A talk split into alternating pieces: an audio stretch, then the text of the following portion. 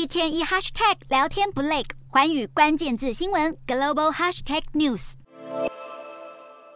这一节的华语大话题要来关注到美国科技大厂苹果供应链的最新动态。首先要先来看到苹果最近他们在官网公布了二零二一会计年度供应链名单，大约是有百分之九十八的比重都是涵盖了材料制造以及组装苹果产品相关的全球供应商。这个是市场观察苹果供应商变化的关键资料。而这一次的名单当中，一共是有四十三家的台厂入列，是苹果第二大供应地区来源，包含的。市场耳熟能详的红海、日月光、台积电等等都有在名单的上面。不过，我们要来看到另外是新增的三间台厂，分别是台表科、科嘉是台股上市贵公司，以及金属锻造剂粉末冶金厂台药，它也是台湾少数未上市企业获得苹果的青睐。不过，也要来看到还有六家是被剔除掉了。另外，苹果将在台湾时间二十八号的时候要来公布他们二零二二会计年度的第四季财报，到时候包。含了全球景气以及美元升值对营收产生的影响，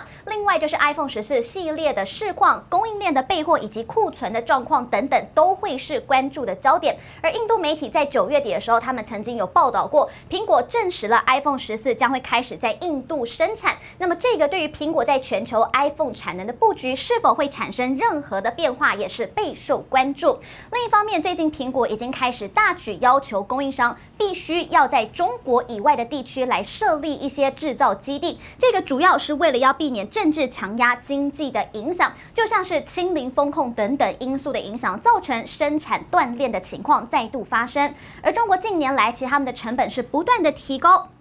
所以他们也逐渐的失去低价的这个优势，东南亚的制造业就趁势崛起。那么在美中贸易战当中，其实推波助澜之下，制造业他们开始转移，分散风险到像是越南、印尼、马来西亚还有印度等等的国家。而大客户苹果公司更是以供应商，如果他们愿意配合移动制造基地，就可以直接取得案子这样子的诱因，更加速国内苹果供应链加速的转移到越南以及印度。那么一旦供供应链转移成功，欧美的订单就会难以回流到中国制造，可能会导致所有其他的欧美系的大厂，他们都跟着转移，就引发了骨牌效应。那么这个让中国电子产品制造业面临寒冬，出口贸易额恐怕也将跟着雪崩。Hello，大家好，我是环宇新闻记者孙艺林。你跟我一样非常关注国际财经、政治与科技趋势吗？记得追踪环宇关键字新闻 Podcast，以及给我们五星评级，更可以透过赞助支持我们哦。